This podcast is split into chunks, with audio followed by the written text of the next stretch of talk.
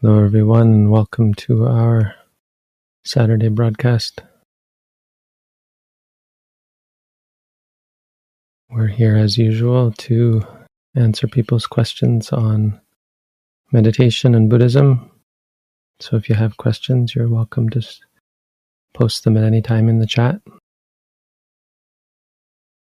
Uh, the first part of this session, of course, as usual, is 15 minutes of meditation. So we started a little bit late. We'll go until 20 after.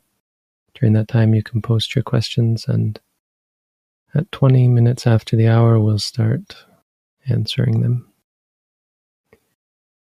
In the meantime, prepare yourself. Focus your attention on your experiences, the four satipatthana body, feelings, mind, the Dhamma.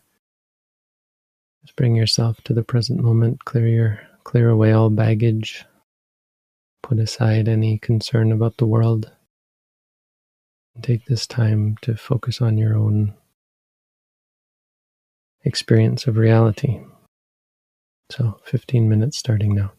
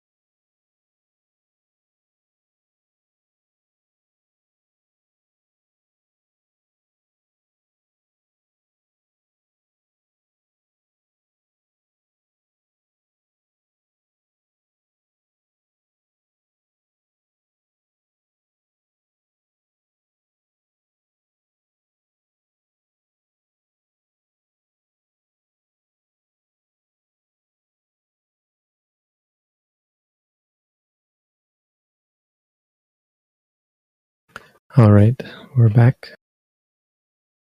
Looks like we have some questions. So if you've asked your question already, just sit back, close your eyes, try not to be distracted by other things on your computer.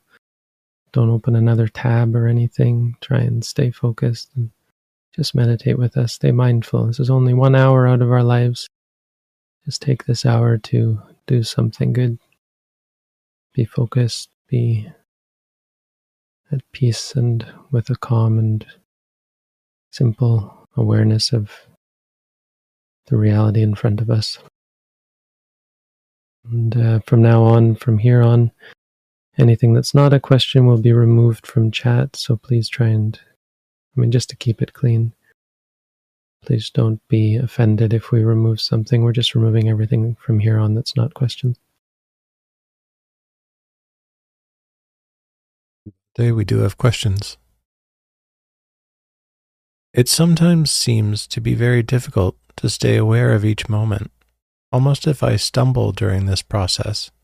This creates a wrong view that if I always live in the present moment, I don't live life fully, and also create procrastination to meditation practice.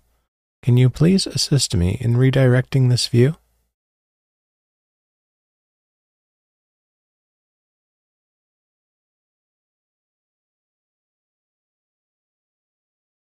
So I, I don't. I mean, I, I kind of get what you're saying, but I don't see how it follows. Um, I guess you're trying to maybe be um, be polite and um, diplomatic about the I, the problem because you you probably think that intellectually meditation is good, but you know the fact that it's difficult to stay aware doesn't to my mind, directly have anything to do with it being um, a problem. It's preventing you from living fully, right? But I guess putting it together when it is difficult, um, there can arise hindrances. Because any time in our life, not not just related to meditation, when something comes that is not immediately gratifying, uh, our mind is accustomed to getting upset about it, worried, afraid, disliking, sad, depressed.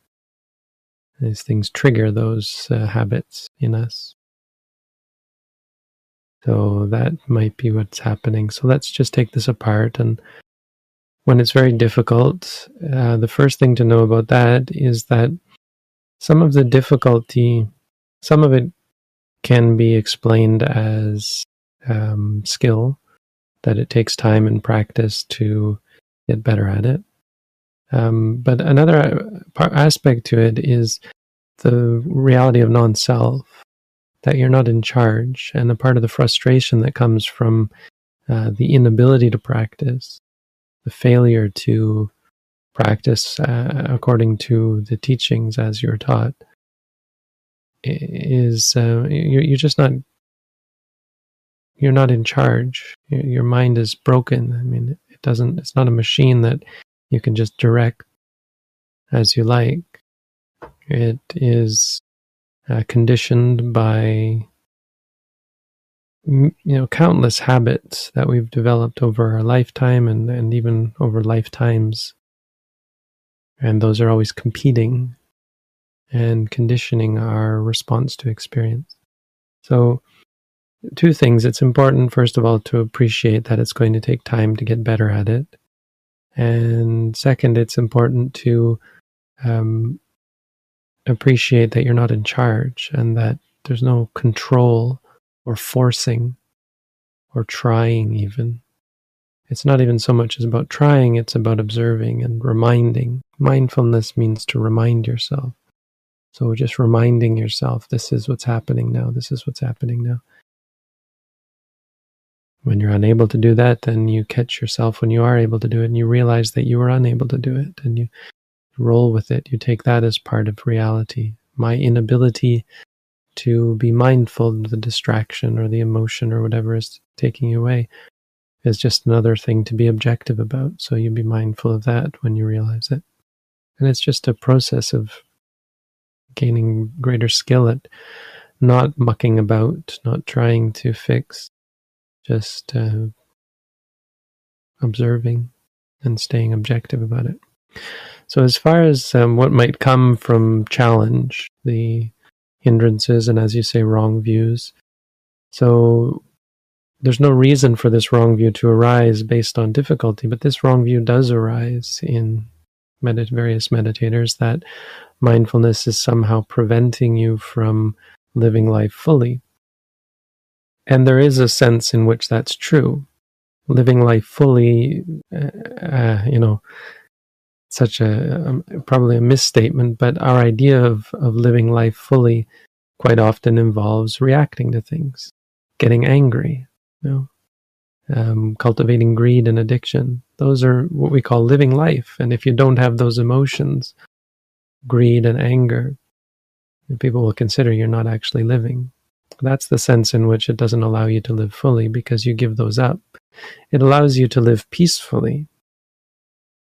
And that means giving up uh, the enjoyment with sen- in sensual pleasures, the addiction to pleasant sensations. It means giving up the triggers of anger and fear and worry and all of these things. But most importantly, it uh, allows you the opportunity to understand these things and to realize for yourself that which is of benefit and that which is to your detriment. You can't do that if you're quote unquote living life fully, because all living life fully means is just going with whatever your ha- habit um, happens to be in any given moment. If I want to get angry, I'm just going to get angry. If I want to get greedy, I'm just going to get greedy. There's no capacity in that sort of um, perspective to see things clearly as they are. So there will never be the opportunity or the capacity to differentiate good and bad, right and wrong, helpful, unhelpful, that which leads to suffering and that which leads to happiness. To do that, you need something artificial. You do have to limit your activity to that which is going to allow you to see objectively. Meditation is an artificial um, practice of investigation. I mean, artificial is probably not the best word, but it's important. I think it's useful to say artificial because people want sometimes object to the fact that it's not natural. Well, the only thing that's natural is just doing whatever comes to you at the time. That isn't right. And it's important to appreciate that, that you can't just follow your habits unless your habits are all good and all based on wisdom. So an enlightened being can, of course, just go with their habits. They have no work left to be done.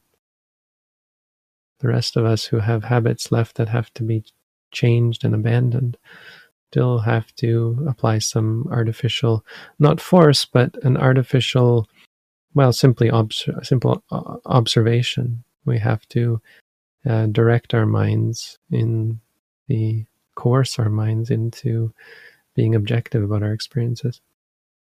Uh, as for procrastination, is it comes from any doubt so th- these views can lead to doubt, and doubt leads to the lack of motivation. But all of those things you can be mindful of. So I would just recommend uh, being mindful of the disliking and worrying and and any kind of thinking or or, or uh, wondering about the practice. But uh, hopefully that explanation helps you appreciate the Buddhist um, response to a question like this that relates to living life at its to its fullest. When one experiences a feeling, for example, being nervous, where should one's awareness be? Because it's a feeling and doesn't necessarily have a location. So the mental activity doesn't have a location. There is no where your awareness should be. You're responding. Mindfulness is always responding. So when you have an ex- when you have the experience, it's already gone. The noting is just a reminding. It's a way of reacting to the experience that neutralizes it. So you don't have to put your mind anywhere. When you have, let's say, nervous, you just say to yourself, nervous. It's a recognition, an acknowledgement a augmentation of the perception. You're just reiterating to yourself, yes, that's nervousness. It, it preempts any sort of that's bad, that's good, any reaction. It's a way of cultivating the habit of objectivity.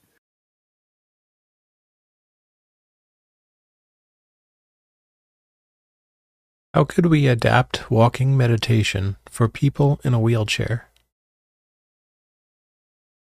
Well, you you you would take you would not do walking meditation, but you could do wheelchair meditation. You could find some movement of the hands um, as far as moving the wheelchair, for example. So be aware of the movement of the hands as you push the wheelchair.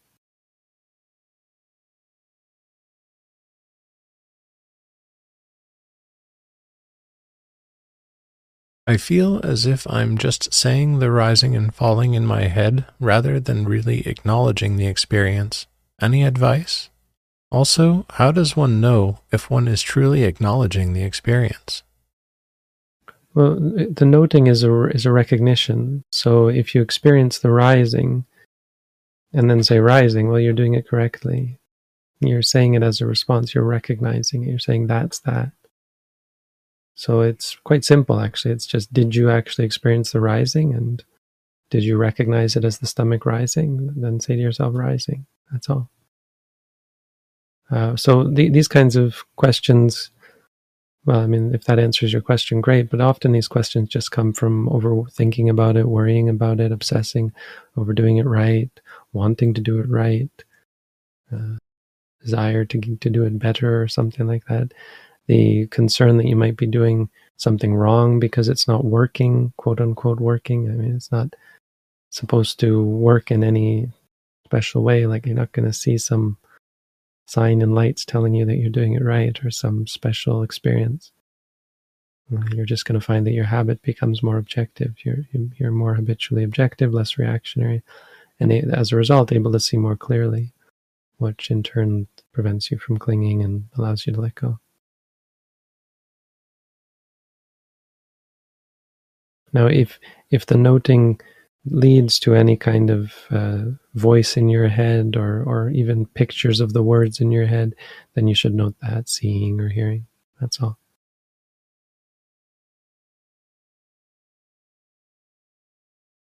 What is a good way to bring listening down to just hearing? When meditating around others in conversation, I find it hard not to listen and understand the ideas being spoken. Well, you, you have to decide what you're going to do. If you're going to listen, if it's important to be in a part of the conversation, then your mind can't be completely occupied with meditation. You have to alternate at best. But you can still be mindful of your emotions. You can be mindful of your thoughts. You can be mindful of the sounds and, and sights and so on. You just have to be able to uh, be flexible.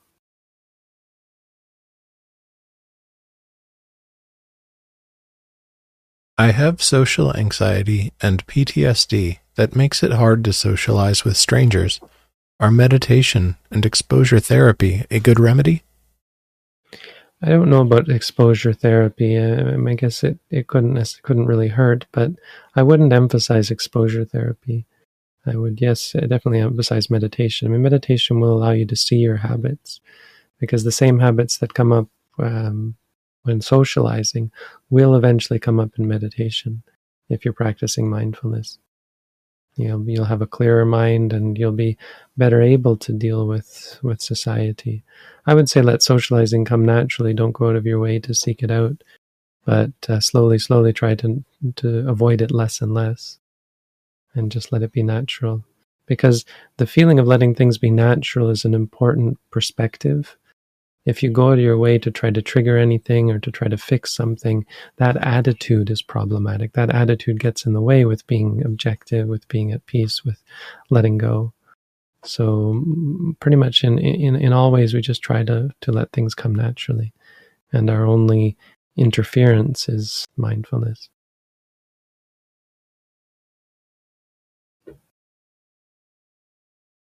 How to handle relations with a loved one trapped in a domestic violence relationship. I suffer greatly not knowing if I'll see them again, and I battle with feeling let down when plans don't materialize.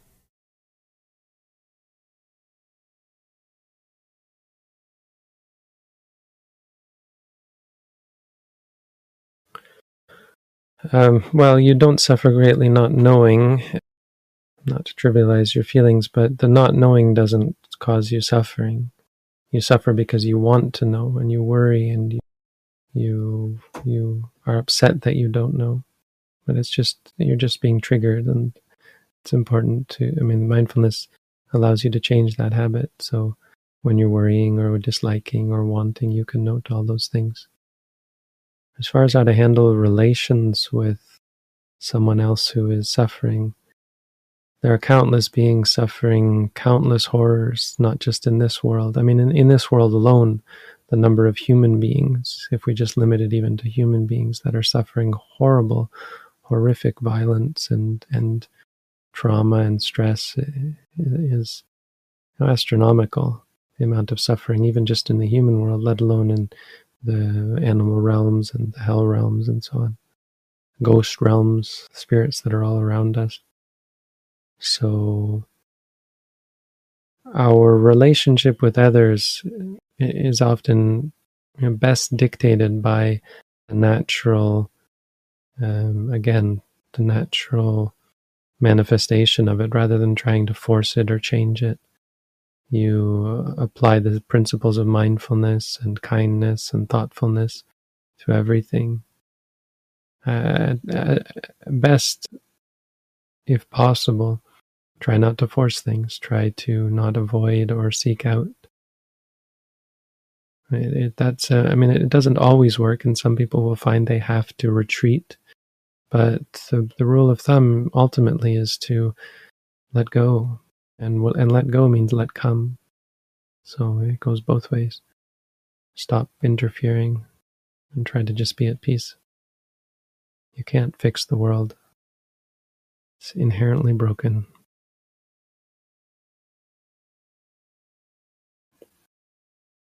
I sense fear of failure in my material goals that are not harmful to anyone. I see good people motivate to chase dreams, and I find it good, but I am worried about not achieving anything. Any advice? Well, there you go. I mean, I think you're kind of answering your own question. I mean, your question is any advice, but um, I mean, I think you're already cap- encapsulating the problem. You just have to see it clearly. What you're saying is is important. You can't have ambition or clinging to sensuality without things like fear of loss, fear of the inability to get what you want. That's the problem with material goals because the world is impermanent. Reality is impermanent suffering and non-self. It's just not not a sustainable, cohesive, uh, valid way of approaching reality this seeking out of material goals. It, it inherently cannot work. I see good people motivated motivated to chase dreams and I find it good. Well, you're wrong. That's the problem. I mean, it's not good. Um, it can be temporarily good for those people who are lucky enough to uh, get what they want, but getting what you want is is never permanent. It's never eternal. There are, are ups and downs, and there's always the threat that we see materialize again and again in the world. People crying and uh, suffering trauma and grief because something horrific happened to them. Certainly not to trivialize that. Horrific things happen, and they're horrific, but we um, we suffer because of our need for things to be a certain way. So, uh, this clinging to dreams and seeking out your dreams, it's just not sustainable. It's not a valid way to, to live. And it's not actually satisfying. You don't actually find peace and happiness through it. There's always more. Life just goes on. Good things become bad.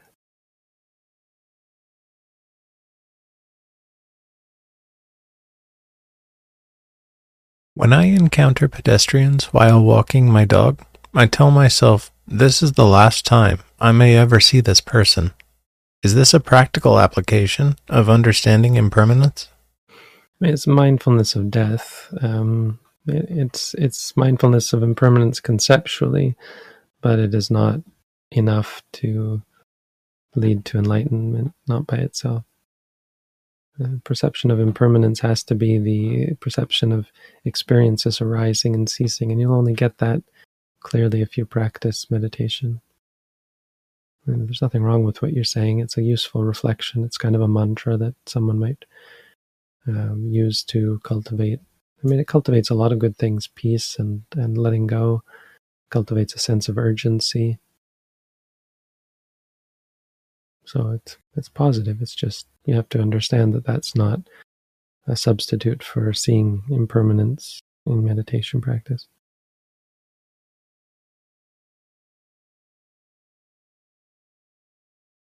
I understand that Buddhism can be summed up by don't cling to anything, but my problem is aversion because of a lifelong habit of getting angry. Do we deal with aversion the same way as clinging? Yeah, aversion is a kind of clinging. In Buddhism, it's a bit simplistic to sum it up with don't cling to anything. Uh, you might say something close that nothing is worth clinging to. Uh, because the practice of Buddhism is, is not the practice of not clinging to anything. That's not a practice. That just doesn't work. It doesn't happen. There is nothing you can do to not cling to anything. But understanding that nothing is worth clinging to uh, implies that you have to understand that. So Buddhism is actually can be summed up about understanding that nothing is worth clinging to. And that's important because it's too common for people to try not to cling to things, and that's not practice. That's just wishful thinking. It's hopeless. What we should be trying, if trying is even the right word, is trying to see clearly, trying to understand practicing in such a way that we can understand that things are not worth clinging to. I mean, just understand the nature of things because the truth is that they aren't worth clinging to. So once you understand the nature of something, you understand that it's not worth clinging to. That's just a part of it.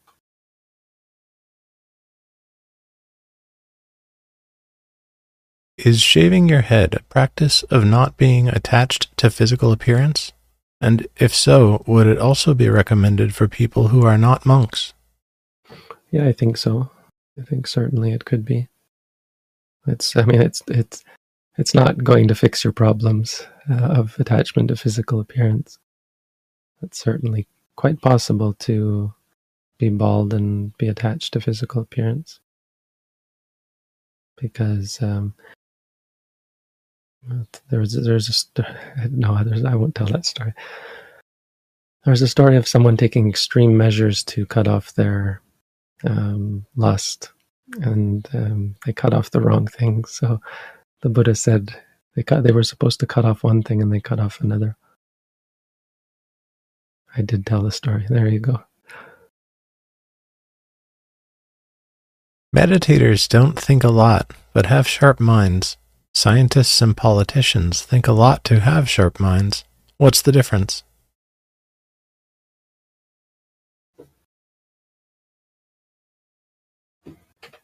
Yeah, that's incredibly simplistic.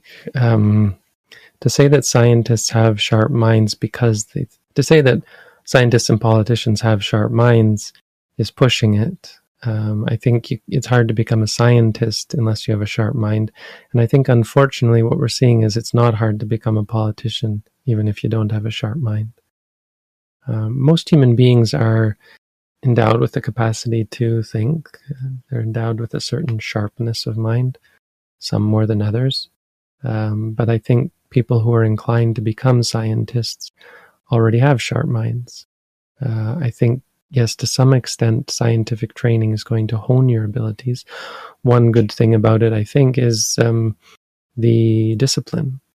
So a scientist is often committed to a very disciplined nature, and so as a result, they can I mean, there's a lot of wholesomeness there that leads them to a sharp mind potentially. I don't think it's across the board. I don't think i don't understand why you're lumping politicians and scientists because i don't see anything about how a politician has to have a sharp mind more more than the average person. You know many of them are lawyers and lawyer training uh, does work out your mind to be sharp. Um, but there's a very important thing that you're missing here um, a meditator's sharpness is remarkable in that it involves purity. There are many scientists who have incredibly corrupt minds as a result of wholesale slaughter of lab rats, torture of lab rats, and that sort of thing, or or generally just not being nice people, which of course is a goes for any profession. Um, but for a meditator, for someone who practices mindfulness, they're free from greed, they're free from anger, they're free from delusion. And so it's not just that they have a sharp mind, it's that they have a clear mind. And so the, the sharpness is much, much uh, more pronounced. Their capacity to reason is is just drastically improved. Their capacity to use their mind is is drastically improved as a result of the purity. So it's both a matter of degree, but also a matter of the very nature. The corruption that a scientist might, who, who destroys rat will have may not impair immediately impair their intelligence and their sharpness, their ability to conduct investigations, but it will certainly impair their critical thinking. It will impair their peace of mind. It often forces them to take drugs, stimulants. Um, it, it, it spills over into their personal and social lives. It forces them to be recluses because they can't stand being around people for whatever reason, etc., etc. A meditator doesn't have those problems. Doesn't have a problem being around people. Doesn't have a problem being alone. Doesn't have problems with all, any of the with you know doesn't need to take drugs or medication or anything. So I mean I think you're you're oversimplifying and and I'm not sure if this is just a curiosity question or not, but it's a, it's a completely different situation. And scientists versus politicians, I, I think you might have to rethink grouping them together. There are so many theories and ideas taught or spoken by you that I agree with. It feels enlightening and comforting, but very difficult to incorporate all of it in real time in my life. How can I do better? I appreciate that. Thank you for the feedback. Um, so, I mean, the, the, this is what we're here to facilitate. The first step is if you haven't read our booklet, read our booklet. We have uh, an at home course that you can take, and that's the next step. So, take the time to practice at least an hour a day, up to two hours a day eventually and we meet once a week and we'll help guide you through it. And then if you ever have a chance after that, you can do the intensive course, come to our center. We're building a brand new center here in Canada that will be uh, the official location of Sirimangalo International. And we will be hosting meditators on a one to one individual basis throughout the year for the rest of the foreseeable future.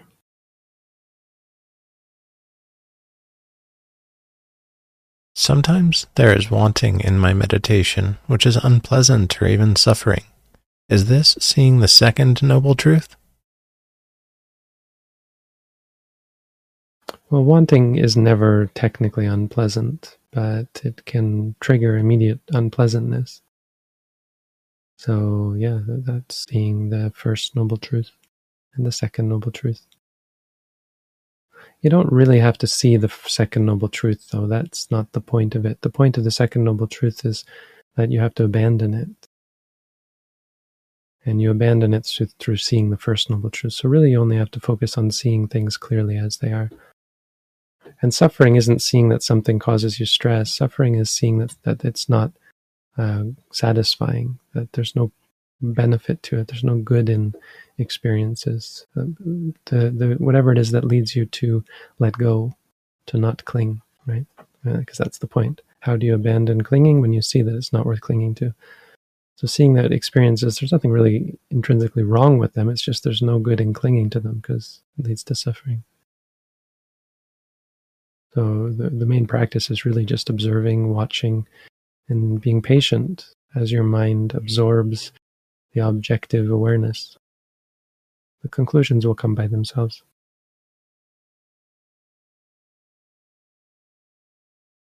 I have a problem seeing impermanence. It seems like experiences are sticking together. What to do? should I, in walking meditation, do it more slowly?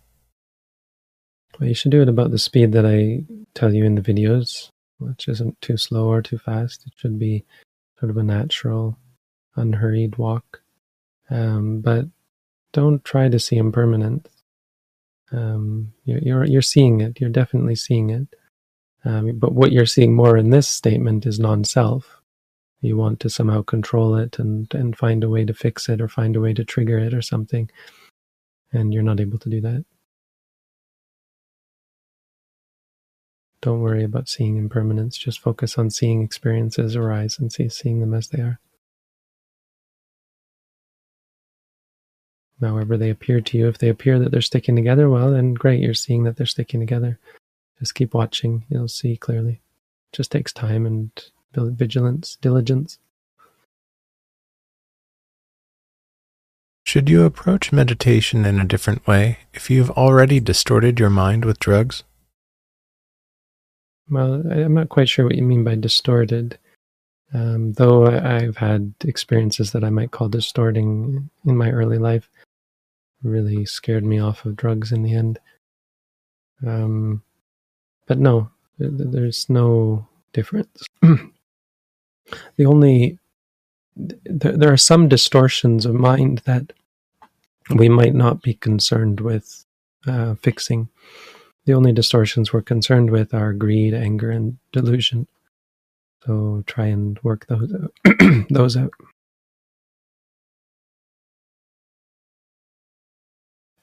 Is it normal to get to a point where there is no need to speak to anyone?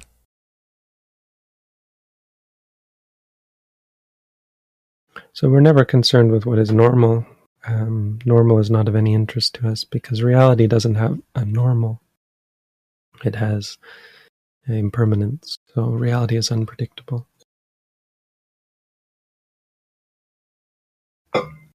Um, but as far as whether it's okay to not speak to anyone, it's fine. If you're going out of your way not to speak to someone, that can be a problem. So I would discourage you from fixating on that. But um, I mean, it's an oddly phrased question. There's never a need to speak to anyone um, except when there is. and you don't have a say over that. I mean, if someone speaks to you or asks you a question, well, then there's a need to speak to them, but that has nothing to do with meditation. That's because the person asked you a question. So if you get to a point where no one's asking you questions or talking to you or anything, then then well, you're in a, a point where there is no need to speak to anyone. Again, nothing really directly to do with the meditation.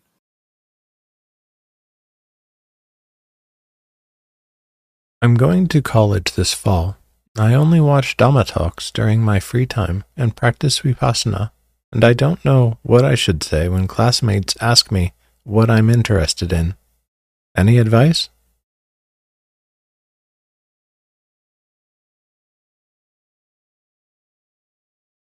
I mean, in my college experience, people didn't go around asking each other what they're interested in.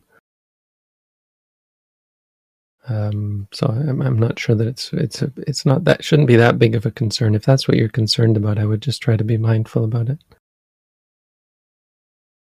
Um, I mean, if you tell people that you're into meditation, that's usually enough to either pique their interest or turn them off.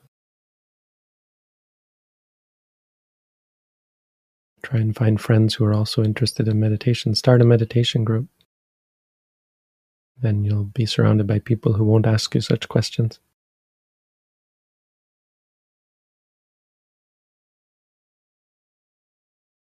I am scared that I will experience war with all its horrid consequences in my lifetime. Any advice?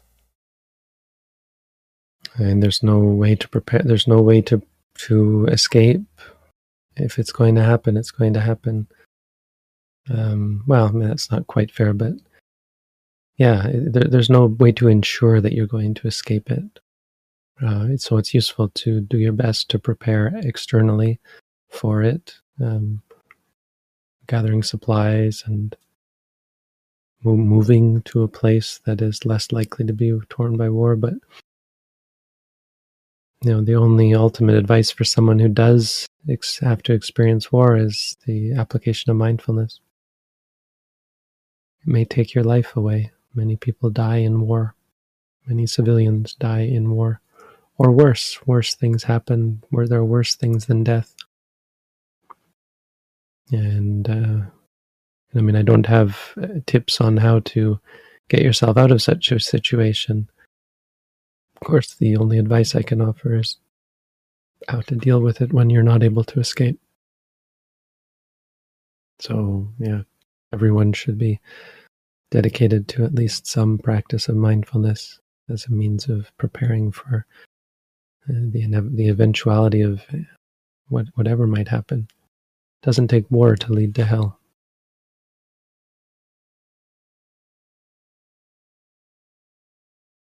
Is it okay to use a backrest while sitting meditation?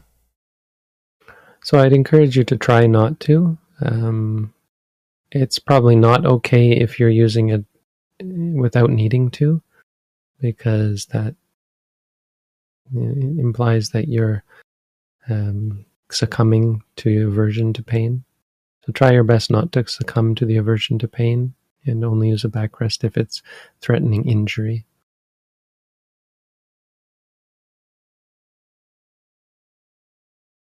Or when it's just overwhelming and you just feel like you can't handle it. But in that case, it should be temporary because eventually you should be prepared to face it.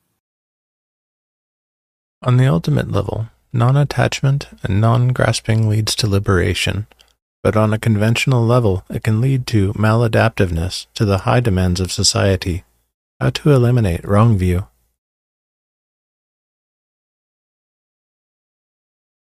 I don't see how your question relates to your statement. I mean, they're they're both good. The statement's good, and the the question is good, but I don't see how they're related.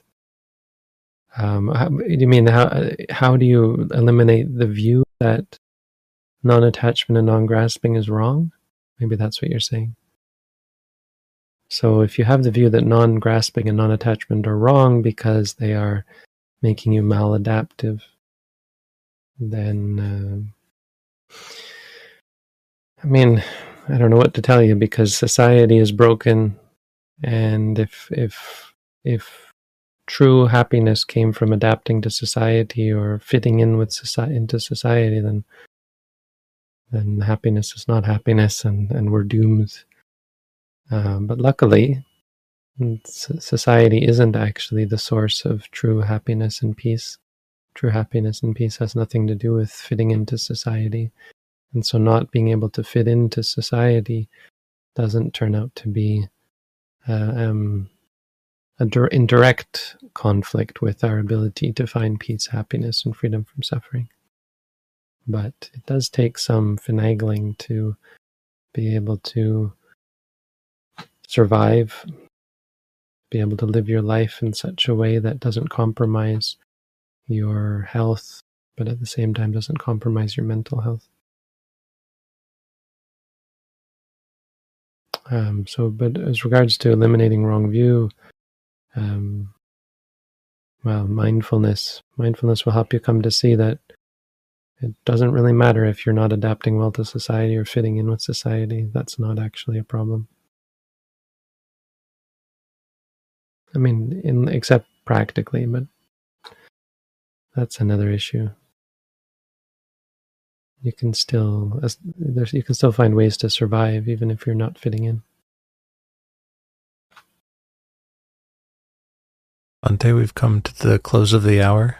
We have right. one more question in the first tier. Do you have time to right. answer? Go ahead. When meditating for a while, seeing experiences clearly as they are, you come to a point where you don't feel anything, a blankness. Do you then observe this too, or be aware of this moment? Yeah, you can say quiet or calm or even empty, but quiet is a good one. It's passaddhi, it's, it's a state of quality of mind. Uh, it's one of the seven factors of enlightenment, but it can also be a cause for getting sidetracked because you stop meditating, you stop with mindfulness when that happens. Just say quiet, quiet, and then go back to the stomach. If it's calm, you can note that as well. Thank you, Bhante. That's all the questions we're prepared to ask today. Okay, thank you for your help. Thank you, everyone, for your questions. And thank you, Chris, Rahid, and Jim, for helping out. Have a good week, everyone. Sadhu. Sadhu.